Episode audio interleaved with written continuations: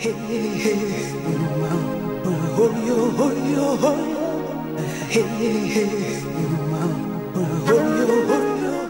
morning. I'm your host, Claudia Shamba, welcoming you to the December 28th, 2021 edition of Ask a Leader. Hey, my first guest today is Nathan Taxel of Orange County Parks and interpreter at the Upper Newport Bay Nature Preserve, who will lead us around this special habitat, filling our holiday souls with the wonders of nature. And in the second segment, near near the end, Linda Biehl, co-founder of the Amy Biehl Foundation, returns onto this show to reflect on her family's connections with Archbishop Desmond Tutu. We'll be right back.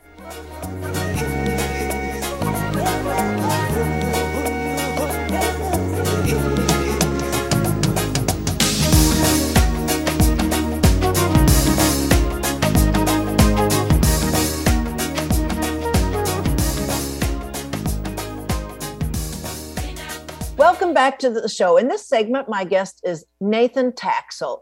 I met him earlier this month, December 6th, when the most recent king tides were rolling in, and I uh, I chose the natural domain of Upper Newport Bay versus what I called it destruction porn views of fabulously expensive coastal residences getting inundated with salt water. So there was Nathan leading a, a lovely group of people to watch what happens in the upper Newport Bay Preserve area when the tides raise upward of seven feet.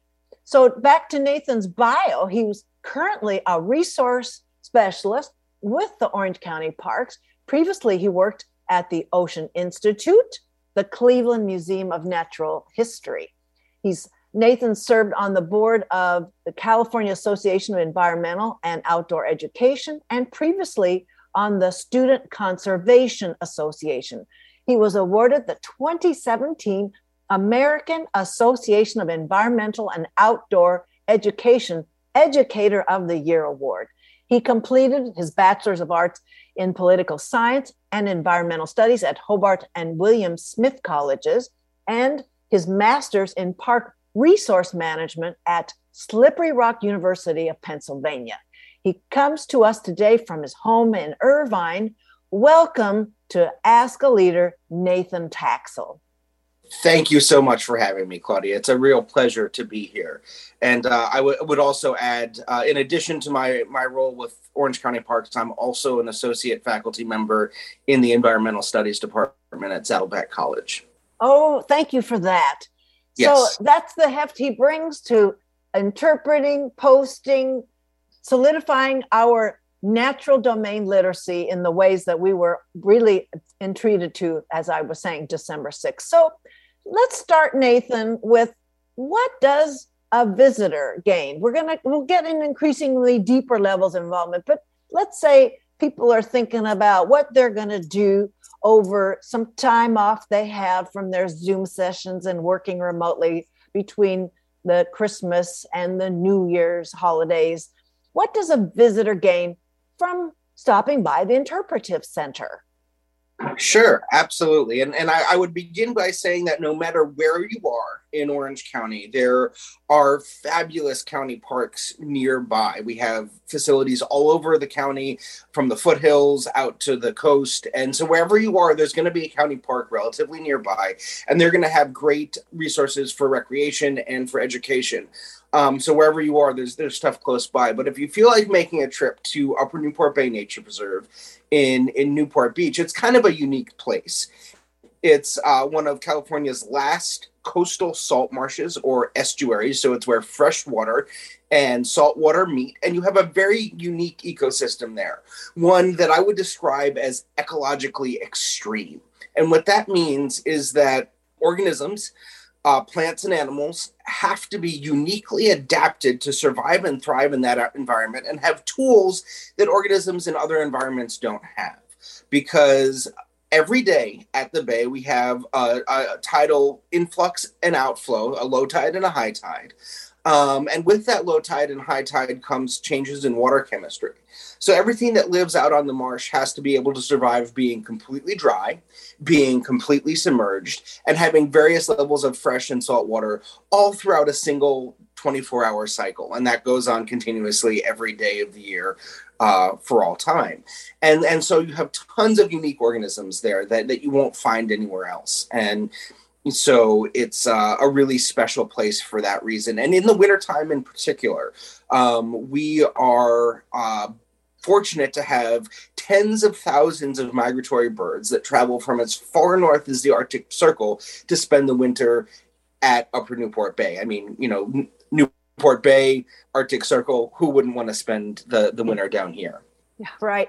Well, and uh, also there is the kind of they're cohabiting with other organisms. Doesn't that make that even more special? They have to sort of adjust to uh, other adapted organis- organisms in that area, and that, that and it changes constantly because of all those conditions that you just mentioned. Absolutely. So the the web of life, the the functions of the ecosystem, and the way that that organisms have to work together or compete uh, with one another is on full display there uh, at, at, any given time in a way that that may not be as easy to see in other parts of, of Orange County or, or the Southwest. So during these holidays, are there different hours or what people can? I'll put up the link for the Upper Newport Bay Natural Preserve there, but so that there will be chances that we people can meet you or your colleagues there. Absolutely. So the, the park itself is open from sunup to sundown 365 days a year. So the park is never closed during the daylight hours. The Interpretive Center, the Peter and Mary Muth Interpretive Center, which is located at Upper Newport Bay Nature Preserve, is open uh, typically Tuesday through Sunday from 10 a.m. to 4 p.m. Um, we will be closed on Christmas Day and New Year's Day, but we're open Christmas Eve, we're open New Year's Eve, um, and all the days in between. So, yeah, 10 a.m. to 4 p.m. Tuesday through Sunday. Do the displays change or are they pretty pretty constant there? So they, they do change over time. Um, so we, we have a number of temporary exhibits throughout the building that, that change out at probably quarterly, okay. and then a number of built displays that that do uh, kind of stay there more permanently, just like a, uh, any other museum. For those of you who've just joined us, you're listening to Ask a Leader, and my guest is Nathan Taxel. He's a resource specialist at Orange County Parks and interpreter extraordinaire at the Upper Newport Bay Nature Preserve. So I happen to know a person who's a docent at the La Jolla Torrey Pine Preserve. And and she's always talking about she really gets her hackles up when people aren't staying on the trail and there are other kinds of sort of things they do. So could you talk about what you what good practices you want to make sure people honor when they're there visiting the whole preserve? Absolutely, and and and everything that I'll talk about is is going to be both for for your safety, for your pet safety, and also to preserve the the habitat and the ecosystem.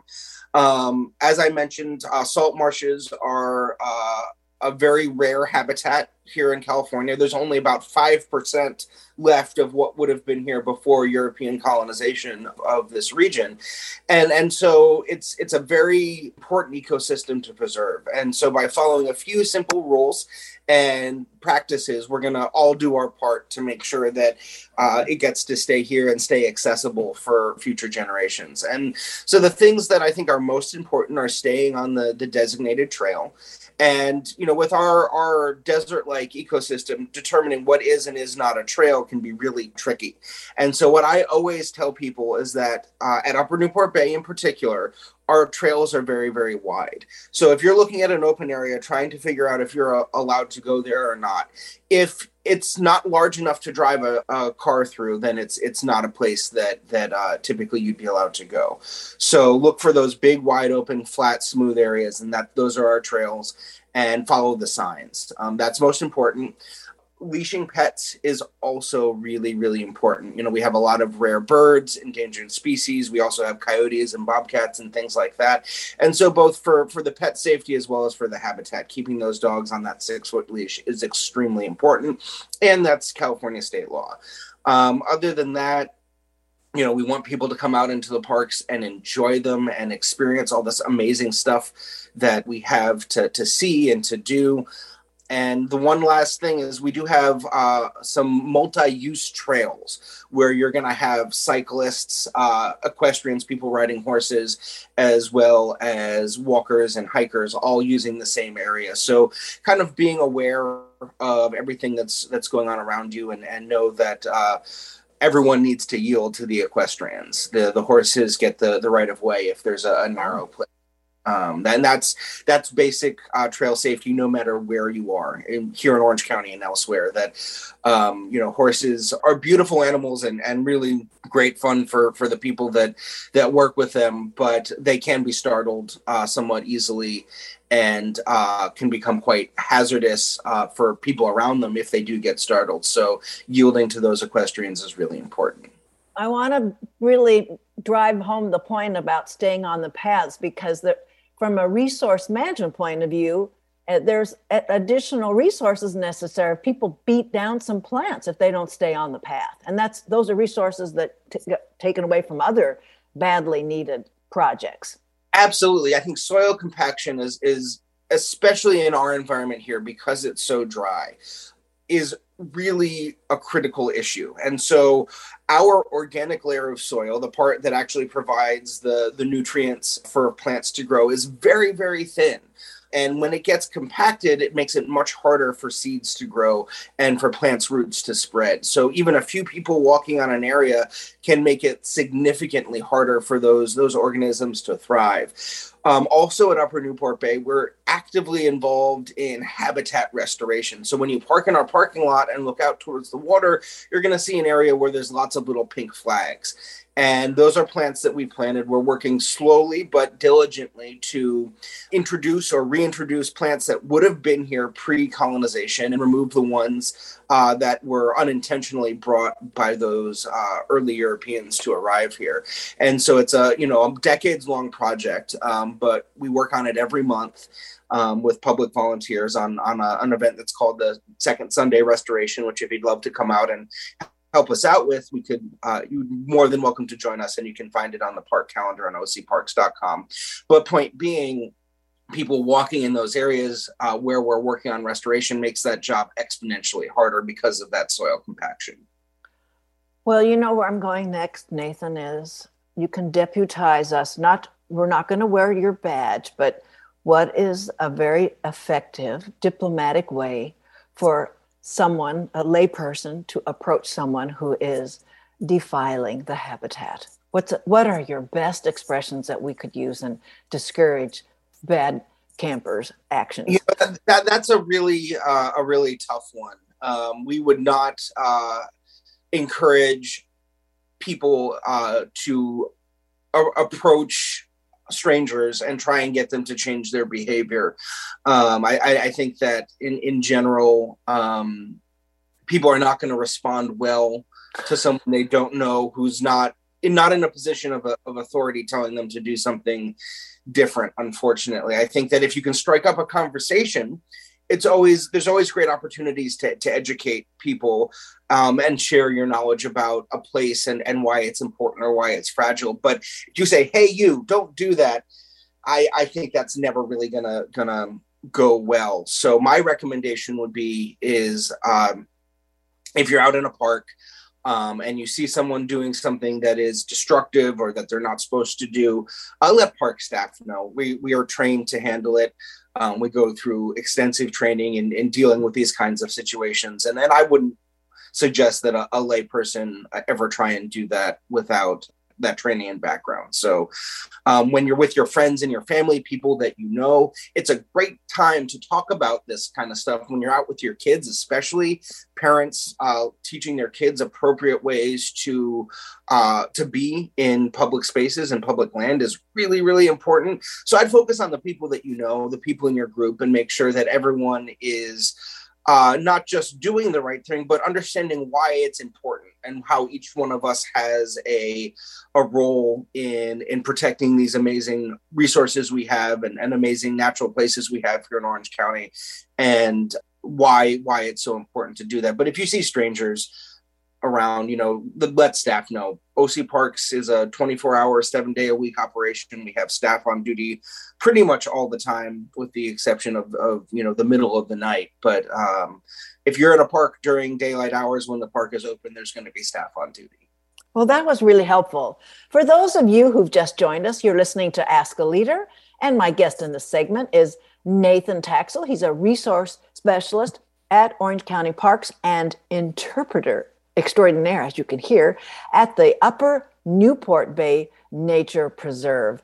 So let's talk about then not just the casual visitor, but the data, the resource management geeks that are possibly contributing some vital data in the crowdsourcing opportunities. We'll get to the King Tide project later, but in general, how much is Orange County Parks relying on the crowdsourcing potential to help you out?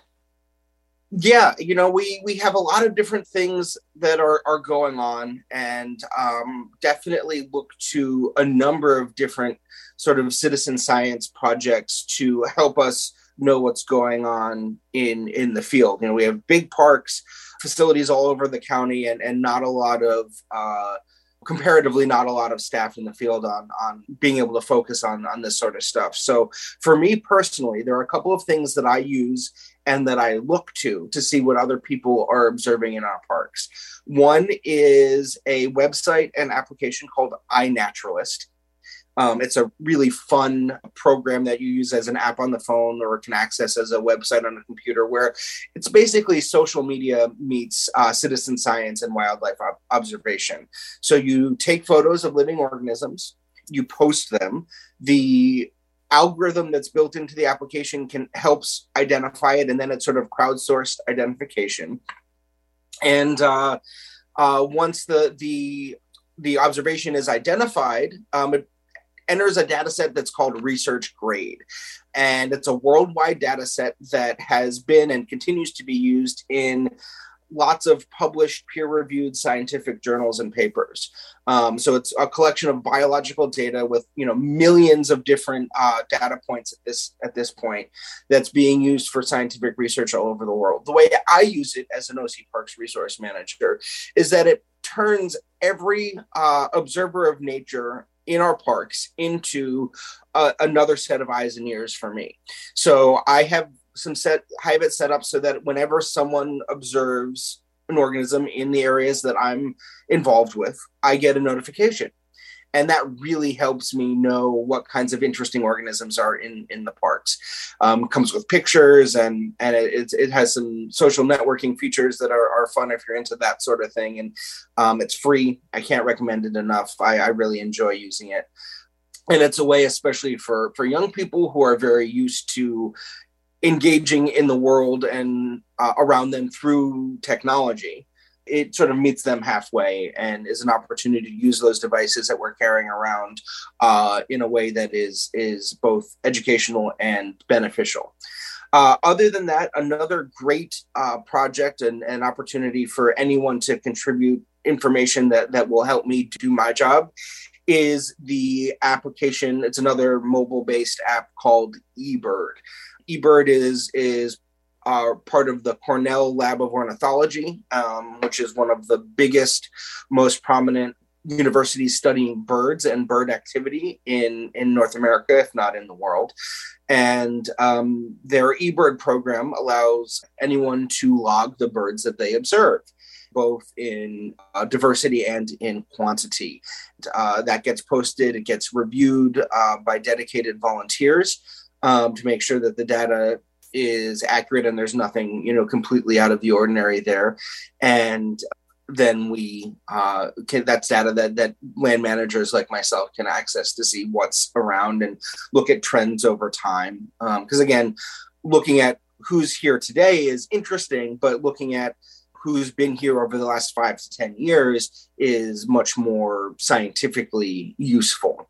Uh, the other thing that comes out of that, that eBird program is that when unusual birds are identified and uh, submitted through that application, there's a, a list serve by region. So here it's the Orange County Rare Bird Alert list serve. You can sign up to get an email again daily about what unusual and interesting and, and non-typical birds are around. And that again really helps me as a resource manager and as a as an avid bird watcher and bird enthusiast. I get really excited about those. And uh, for example yes i was uh, going to ask for some some sensational highlights in the last yeah, while. so, so the big thing we have going on right now with a, with a rare bird is hanging out in the coastal area of Orange County around uh, Upper Newport Bay and places like Bolsa Chica Ecological Reserve and San Joaquin Wildlife Reserve, we have a juvenile or immature bald eagle. And it's uh, been around for a couple weeks already.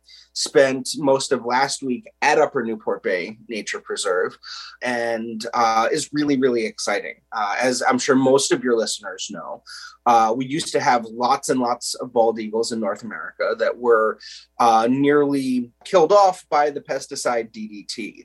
And fortunately, it's a great conservation success story. It's a story I love telling because it it shows how if we identify a problem, we can actually solve it, which doesn't always seem as uh, as easy to do these days. But um, so the the pesticide DDT was identified as what was causing eagles and other uh, birds of prey that dine primarily on fish to die off. And uh, the chemical was banned, and eagles were bred in captivity across the, the country, and, and our their population has stabilized and is growing rapidly, which is really exciting, both because they're a beautiful, majestic bird, and they're also, you know, our, our nation's uh, symbol or mascot, so it has some value there. And of course, eagles uh, are extremely important to many of our indigenous communities across the country. So so by bringing them back, we're helping those uh, cultures and and uh, groups survive and thrive as well.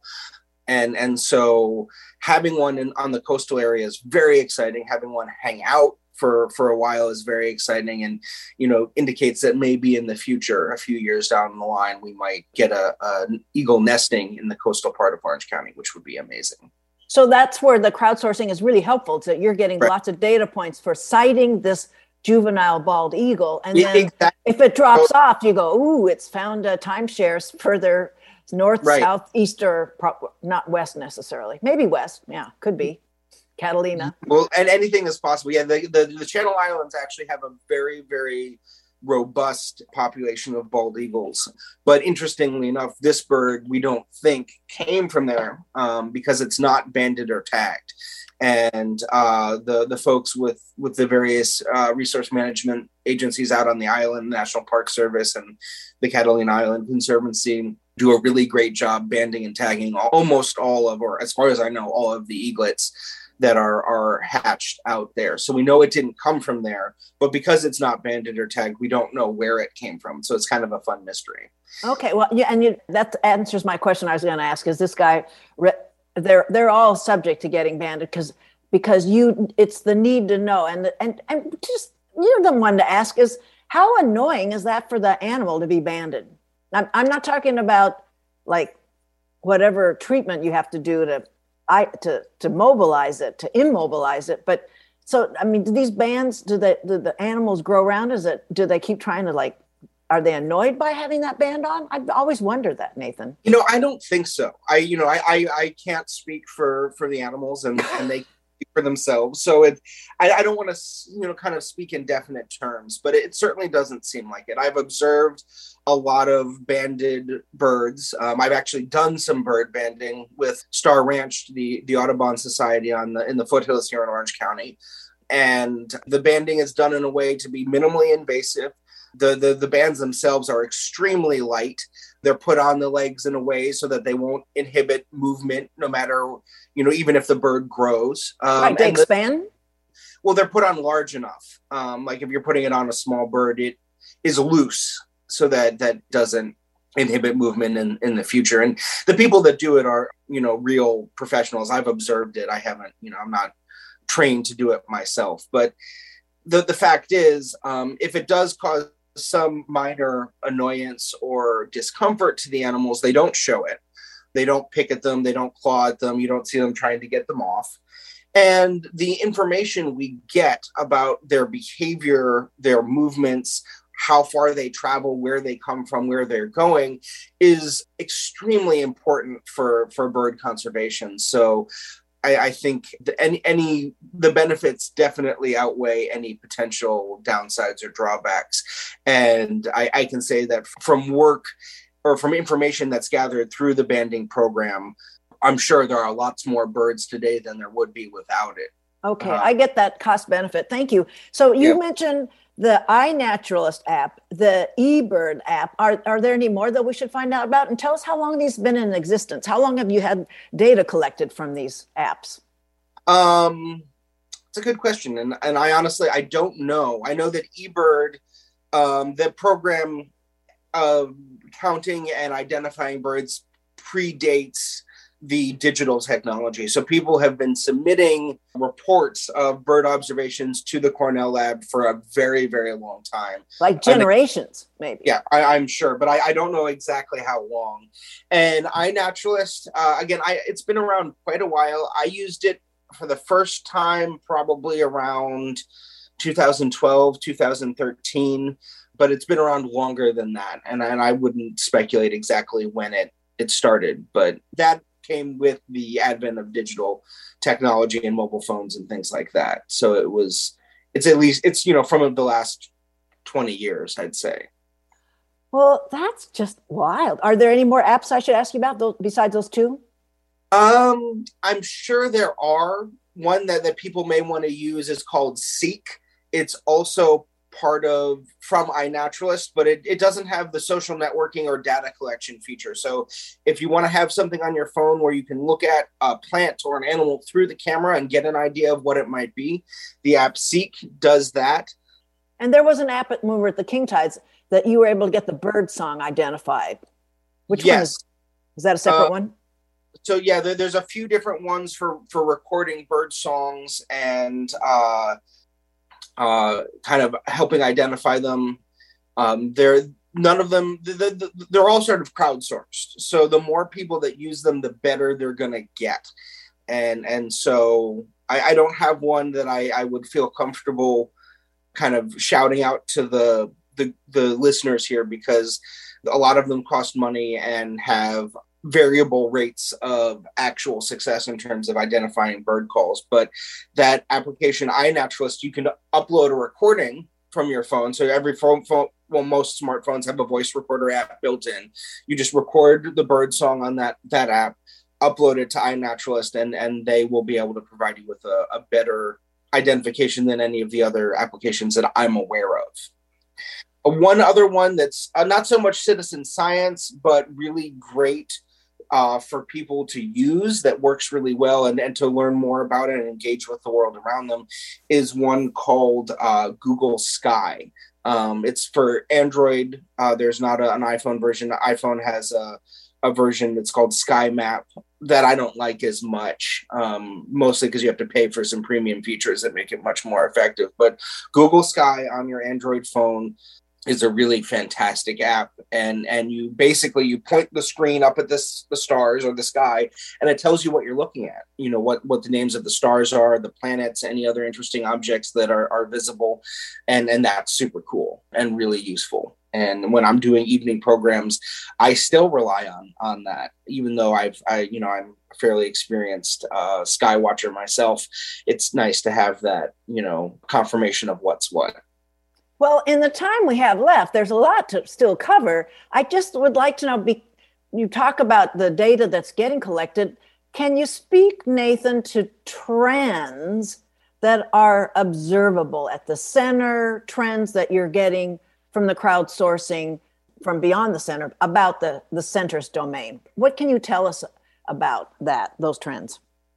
Hmm, that's that's a that's a good one. Um, you know, for for the for the short term, we're we're all looking for signs that this prolonged period of drought we've been in is ending, and last week's weather and the weather that's uh, on the forecast as we're recording this are very promising. You know, we, we had a uh, our biggest storm in what I think about two years, not too long ago, and there's more rain coming, and and so that that's very exciting. So we're you know to see uh, potential you know growth of plants and wildflowers that we haven't seen in a couple seasons, and you know so if this small isolated patch of weather trends towards you know a, a, wetter winter this year then that's going to be really exciting. And as uh, disruptive as the rain may end up being to many of, of your listeners holiday plans ecologically speaking we really need it and and it's exciting to see it coming um, in terms of longer term trends you know it's it's tough because from a, a scientific perspective individual observations are really hard to correlate with these sort of long-term longitudinal things that that the researchers look at. Mm-hmm. Uh, one thing I would point your listeners to is the studies that that came out last year that uh, showed nationwide bird populations are in decline for a whole variety of factors, no one individual thing. That's something that if, if you talk to people that have lived or been around Upper Newport Bay for decades, they will often mention that there are fewer birds to be seen now than there used to be. I've only worked at Upper Newport Bay for three years. I can say categorically, I have made no observations that correlate with that, but I certainly believe the folks that have lived here for a long time to say that, you know, make, compared to maybe 40, 50 years ago, there are less birds to see. Well, that's not surprising and it's it's sobering where if there is a force of a trend that's that's just in decline it takes a lot of vision and resources to redirect something that's unfolding like that. I'm, it's daunting and we should be daunted shouldn't we? Yeah I, I, absolutely. I, I think that when it comes to habitats and ecosystems and and the environment it's it's pretty difficult to see what kinds of things we can do as individuals to make a difference. But i will say that for instance at upper newport bay part of the reason we do our habitat restoration program is preserving breeding grounds for an endangered bird called a california gnatcatcher it's a small gray bird very undistinct you know not no bright colors no flashy patterns but they live around coastal salt marshes and because we don't have that many coastal salt marshes left there aren't many of these birds left but by doing the planting we're doing we're creating more habitat for them to nest in and the population of that bird locally is increasing. They're responding to the efforts to create more habitat. You know, you, if you only ever visited Upper Newport Bay, you'd never know they were endangered because uh, they have a fairly distinctive call. It sounds like a kitten mewing. And a walk from our parking lot to the interpretive center most mornings will give you the opportunity to hear this bird calling. And, and, and we have them locally, and uh, it's the preserve that's an offset for the density of the UC Irvine faculty housing. We do have a preserve where gnatcatchers and cactus wrens are both a part of that habitat. So it's our little our little postage stamp protection yeah, they there there are places for them to survive, and, and I think that by restoring the habitat we have left, by giving animals a opportunity to survive and thrive, can make a difference in some of these longer term broader trends and make sure that our our children and our grandchildren all have the opportunity to experience these wonderful natural settings well, let's make the last subject for this conversation. I'm enjoying so much, Nathan, is the California King Tides Project. And I understand the next King Tides washing up our way is, I believe, January the 2nd and 3rd of this next year.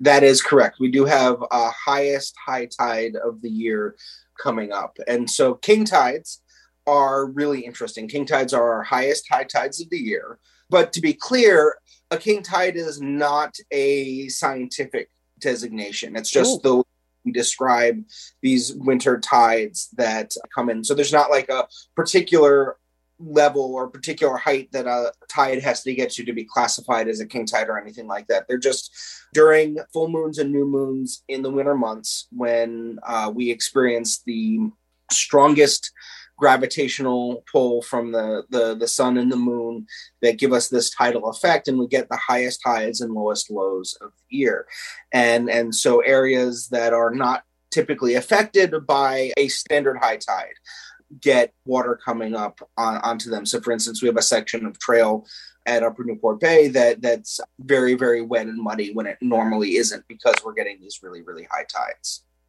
So people can pull up the California King Tide Project. It's on the California Coastal Commission website. I, I believe so. Yes. So I was asking you on that event on December 6th, I believe, where I'm, yeah, December 6th on a Sunday, whether you noticed anything going on where the inundation of these tides created, it sort of washed out some of the regular habitat for waterfowl. And so it sort of compressed different species onto each other's uh, where they're hanging out that day. So I, I was asking, and I'll bring it, that conversation into this interview is how did you notice that the animals that were not supposed to be they're not naturally on top of each other uh, what was their behavior what came to you so so what we see during the the really high tides is birds in particular out on the marsh at upper newport bay that are normally quite elusive and spread out seem to to spend more time in areas where they're easier to to view and closer to one another. They're looking for those those safe areas that maybe where the water isn't moving as much where there's food to eat and when that water level comes up to a, a height that it doesn't normally reach that kind of pushes all these animals up and together. And and so the the bird watching at upper newport bay on the highest tides can be very very good because animals that are normally staying hidden or out of view or far away from shore end up being much closer. Well, as you noticed at that particular morning, is that there's a little scramble that some of the fowl they are they're a little rattled by what they consider an animal is a predator, but you said that that is not a predator of that species. They, they shouldn't be, but they are reacting like they're near a predator. That was yeah. kind of cool. Something that that uh, I was actually a similar phenomenon I was observing with the the bald eagle uh, over last weekend, where bald bald eagles eat fish, and they would be much happier to scavenge a fish or steal it from another bird than actually hunting it themselves. And yet, when the eagle flies into the marsh and lands, all of the ducks and shorebirds and pelicans that are normally hang out there, they kind of all get riled up and appear to like it's a this amazing reaction. I would uh, it's akin to an explosion. You know, the eagle comes in and then you know all these other birds kind of explode outward in a way that makes it very clear something kind of uh, startled them and and the eagle wants nothing to do with the ducks. The eagle isn't competing with the ducks for food. It's not going to eat the ducks. Um, you know they, they can coexist just fine. And yet this presence of a large predator in their midst definitely seems to make all the other birds less comfortable. And and there was a on Sunday morning, I was looking over the, the bay trying to find the eagle uh, with a spotting scope. And what cued me into that it was around was this this sort of seemingly spontaneous rise in all the, the birds in an area. And and then lo and behold, the eagle had just landed there. Okay, so that's how we can find it. Well, this just begs a little a smaller question, but I'm very curious now. So, do birds, what sense are they using to experience that higher up the food chain bird come is are, is it like a shock wave of their wing action do they smell it do they see it or do they have a combination of those senses that perceive that animal coming into the habitat? You know i, I don't know for sure but my my guess is that it's going to be uh, their sense of sight and and their sense of hearing hearing the the predator come in. Most birds with a few notable exceptions do not have a sense of smell that's as developed as, say, mammals. You know, our, our dogs and cats, coyotes, foxes, all those animals that really depend on their sense of smell for for finding food and survival. That's not an adaptation we see as often in in the avian world. So they have very uh, acute hearing. Many birds have very good eyesight and and those are the things they're going to be using to be around uh, aware of what's around them. And of course animals that flock um, whether it's fish in schools or birds and flocks that, that or herds of mammals really depend on each other for for survival. So if one duck gets startled and takes off all the other ducks around it are going to do the same. And they may not individually be aware of why the flock is startled, but they're taking that cue from one of their neighbors and following along. And you see that with herding and flocking and schooling animals across the animal kingdom, uh, that, that type of behavior, where it's, you know, we've been talking a lot about crowdsourcing today. And I, I think it's a kind of uh, natural or biological crowdsourcing where one animal in the flock or the herd gets startled and they all behave that way. That's great. Oh, I'm really relishing this. Well, uh, just to close, any events, Orange County Park events before we leave? Yeah, you know, we, we have all kinds of different things going on. Um, it's a little slower because of the, the holidays and, and recognizing that most folks are going to be with their families. But if you're looking to get out, I am doing a hike for the public at Upper Newport Bay New Year's Day. You know, if you want to walk off some of those those calories from the week before, just a simple family friendly interpretive walk to get around the bay, stretch out and, and see what's around. We do regular bird surveys at the bay. Um, we have beginners bird class coming up in January, and lots of our other parks have amazing classes and programs as well. So my recommendation is you go to ocparks.com, look at the calendar, and see what's going on, and you'll be able to find something really fun to do with your family for sure. For New Year's Day, what time are you on that hike? That's a great question. Um, late morning. Well, I thank you for all the extra time I got with all my little wide eyed questions. This was really a delight, Nathan. Thanks for your time. Thank you so much for having me. It was a pleasure, Claudia. My guest was Nathan Taxel. He's a resource specialist at Orange County Parks. And as I've said and repeat, as you heard, an interpreter extraordinaire at the Upper Newport Bay Nature Preserve. Happy New Year, Nathan. Thank you so much. Happy New Year to you as well. Girls in white dresses with blue satin sashes. Snowflakes that stay on my nose and eyelashes. Silver white winters that melts into We'll be right back with Linda Biehl, co-founder of the Amy Biehl Foundation. She has some very personable reflections about the recently passed Archbishop Desmond Tutu. We'll be right back in a short one.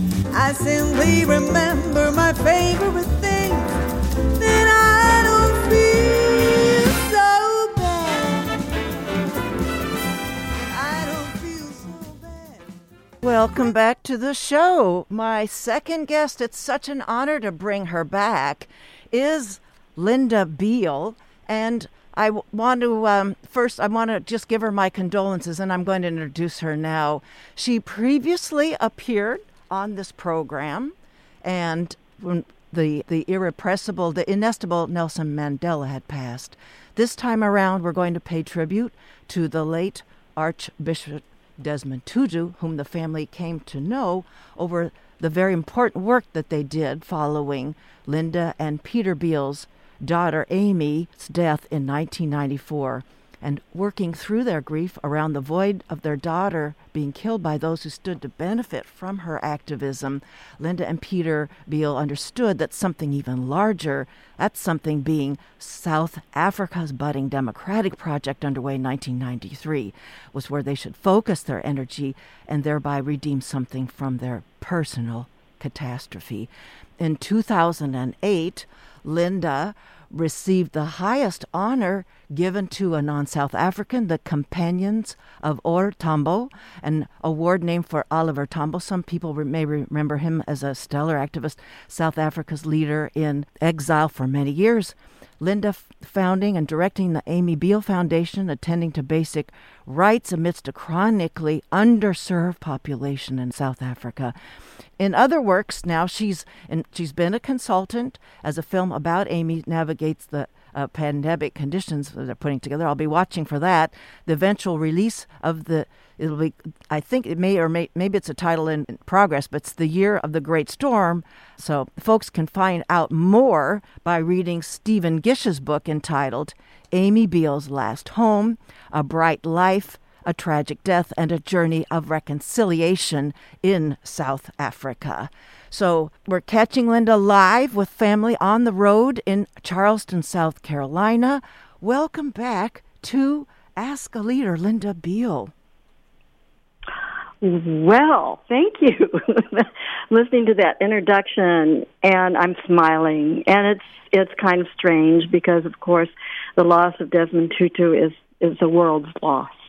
I I have to say that you know the tributes are pouring in, and my, my social uh, emails and Facebooks and everything are just blowing out. But I somehow have a smile on my face because he represented real humanity. Um, it wasn't words; it was the way he looked, the way he twinkled, the way he he was he was a power pack, and I just felt the energy. He was um, a caring soul that really lived the life that he was hoping people can could live, and the example of it. Um, so, do you want Amy's to... death was complicated. Yes. So, yes. you know, meeting him and everything came through uh, as a very positive. Uh, uh, in a way, it was a gift Amy gave me. Yes. I understand that from all that I've gotten to know with your work and uh, a little bit part with some of the amazing kinds of cottage industries that you've built and, and handed over to other local leadership now. So maybe maybe you could just talk maybe maybe about your first encounters. There must be something that sort of leapt out at you because you said it was a complicated time. You're in grief, you're in shock, and here is this sort of preeminent religious and political. He's both. He's and he's, he re- remains so the rest of his life, but a, a, a, standout religious and political figure. Uh, uh, what you recall from those first encounters? Well, you know, Amy really did not know him. She knew Mandela and his his people, and, and worked with the new Constitution and human rights, but. She was at Stanford from 1985 to 1989 with her emphasis on sub Saharan Africa and all that kind of stuff. And so, you know, it was the middle of apartheid and activism on campuses, divestiture, and all that. But she called home when any, anything really exciting happened. And one afternoon, she calls home and she's breathless. And she says, Mom, I just this man. I just met this man, Desmond Tutu. It was, it was just amazing. She went to his lecture or his talk or however it was presented. I'm not sure, but I'll never forget that the day she died. I mean, the when we heard that, and I think I heard a voice say, "I met this man." Little did I know um, that I would meet that man, and he he would I would respond the same way. So I do think that Amy did give me a gift uh, to meet many people that I wouldn't meet, but not just to meet them, but to actually um, have them as a mentor or to have them find the best in me in in some ways you know? I couldn't let people down i guess. And in so doing um i tried to emulate him in some ways. I was giving a talk up in palo alto to a church group and uh someone had written this um introduction for me and i'm looking at it and i happened to peek at it. My daughter molly had sort of helped write it and if i had gotten that in introduction standing up i would have cried but you know, I read that introduction and I thought to myself, now what what would Desmond Tutu? He would get up with a smile and a sense of humor and make people laugh. And so I I just got up there and I thought, oh, this lady is crazy. And I'm like, no, I I, I really felt that so much of his energy was was about was about lifting spirits, whether, you know, it be in his church pulpit fighting against apartheid or if it was on a street saying hello to somebody. his love of his family, his love of his people. He just it it just poured out of him, and I I I just really thought of him as the person I would like to be, and I still feel that way. And he he's that way to thousands, millions of people around the world, I'm sure. But he used to come up and and uh, I, I met him with a friend, a journalist. We made friends with a lot of the South African journalists, and she said, um, you know, I friend of Desmond Tutu, would you like to go to meet him? And I'm like, really? And my daughter Molly was with me on that visit and another the next one. It was actually the second visit I went without the family and Molly mm-hmm. met me and we drove into Bishop's Court. He was still the Archbishop in Cape Town, this fancy building and all that and there he stood in his bright pink vestment, not as tall as my daughter. or me really and it just it was like a ray a ray of light and he invited us in. We met his wife. He sat. He looked at us. He held our hands. He cared. But then we just started talking, and I don't know how much time he gave us, and I know how busy he is. And it was just like my daughter Molly said, "I've listened to." Yes. Okay, there you are. So you were there that time by yourself. That second, time, the that next time you were talking about. I'm sorry. Well, both times uh, I we made the family trip, which was you know, a documentary was made about it and all that. But then I quit my job and I started going because my husband could.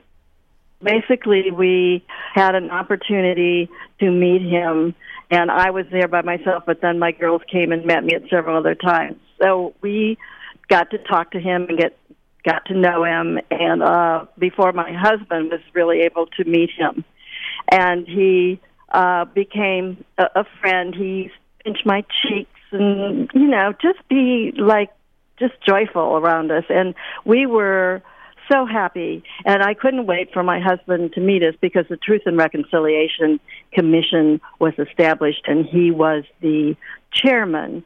And we had to deal with that process because although the young young men were convicted and in prison of her murder they were also allowed to apply for amnesty because they could prove it was a, if they could prove it was a political crime. And my husband and I were able to talk to Desmond Tutu to ask him what how can we help South Africa? How can we help heal a nation that has gone through what it has in the past years? And so he said, you know, just tell them about Amy and speak from your heart. So after all the formal parts of the Truth and Reconciliation Amnesty hearing, we had a chance to speak, and I think it was Peter's opportunity to really talk about his daughter, and I could say what Amy was about. And you know, those four young men who were very afraid to look at us, they wouldn't look us in the eye even, and they turned around and they looked at us and they saw us not as some propaganda, but as real people and it, it just broke barriers. And they they asked for forgiveness. They didn't have to in order to get amnesty but they did. So that that was i think the, the big moment of understanding how we could be maybe maybe a little bit of a symbol of social justice and reconciliation. And if it weren't for desmond tutu i think we were trying to figure it out but the simplicity of his statement uh, gave us the freedom in our hearts to say what we needed to say. That is so profound. I don't think anything I can say is is just it's going to be a, a shortcoming. So that's I guess Linda Biehl uh, what spirituality is is giving everybody the kind of necessary ballast amidst a challenge to to do something without any kind of a manual to some in very untested waters. There there hadn't been any kind of reconciliation like that. You didn't know what grieving your daughter Amy was going to be like, and so uh, what a what a marvel. And so I really do want to give my condolences to you for your loss in i mean i imagine that you had been able to remain in contact with archbishop the, or the arch is what we hear. You were able to keep yes. in touch with him over the years. Oh yes we did many things with him both in the us and south africa. Uh, he came and supported projects and i got to interview him once. He was getting an award in in uh, washington dc from search for a common ground. And you know he's he's fought bad health for a long time. Okay. And so traveling, you know, he traveled all the time. He would never know it, but you know, he said he couldn't come to the states then and receive the award. And so they asked me, "Well, would you go interview him in person?" And I just love that. I mean, it was Oh. okay. I Yeah. get to interview the arts, you know, and so we did things like that. But when my husband died, and people in South Africa were following the fact that Peter had colon cancer and he wasn't well. And the Archbishop and his wife, Leah, who were just amazing, would send a fax. And I'd tell my husband in the hospital, I said, You know, you just got a fax from Desmond Tutu. Aren't you excited? And he'd say, Oh, that's so nice. And actually, shortly after he died, I went back home, and there in front of the door was a bouquet of South African protea, the flowers Ooh. of South Africa. That's- I don't know how how they even knew he died. I mean, I guess the media knew, but um, it was like they took the time out of their life and all the issues they deal with, and they are an amazing couple, by the way. Um, I got to go to their 60th wedding anniversary Yes. in Cape Town, and oh, what a beautiful their love is I, know the family. I, I feel that, you know, they're both very sad like we all are, but they probably have been working on this well, I know they have working on this uh his funeral and and all the various aspects of it. And I know they must be exhausted and tired, but they've been working on it for six years or something. I was listening to Cape Town radio yesterday when uh, when they were talking about his formal service in, in Cape Town on Saturday. So not everybody today around the world knows him, but I would say he's one of the most revered, uh, like the Dalai Lama, and they were close leaders, the spiritual, uh, humanitarian, um, crossing boundaries, um, and and really he talked about what he called and others call Ubuntu. Ubuntu being um, we are all related. We live a man. No man is an island. It's it's about, as he said, generosity of spirit, and those are lessons that we really need to remember and relearn or start learning today. Linda, on that note, I know you have more to tell us. I want to thank you for taking time with celebrating the holidays and bring the year with your your near and dear extended family where you are traveling right now. Thank you. I want to.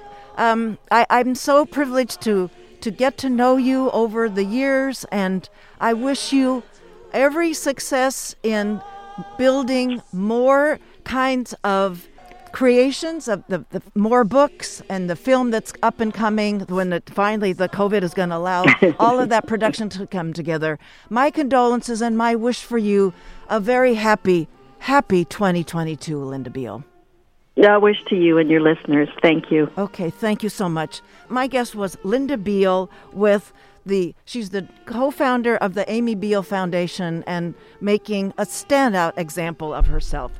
So I'm just going to say that's my rap. This is Nkosi Sikelela, the, the anthem that was played by all the jazz greats in this particular recording. Miriam Makeba, Hugh Masekela, and so many, I think. So that's my wrap. This is the last show of 2021. I'm going to uh, warn everybody my designs for 2022 will be about putting all the necessary indicators on your radar about the tatters in which our republic is. If it sounds like I'm going a bit scold, it's because esteemed contributors like UCI Professor Rick Hasen, David Dumke, Common Power co-leader, and so many more are pretty rattled. I'll temper things from time to time with lovely things, but I want to keep my sights honing in on the state of our very fragile republic. And listeners, all you, uh, Happy New Year. The sweet spot of each of these productions is you listening. Thanks for your support and listening. And let me know cshambotkuci.org. Tell me what you're thinking throughout next year. Let's make our relationship a little more symmetrical. All right, everybody. Happy New Year to all.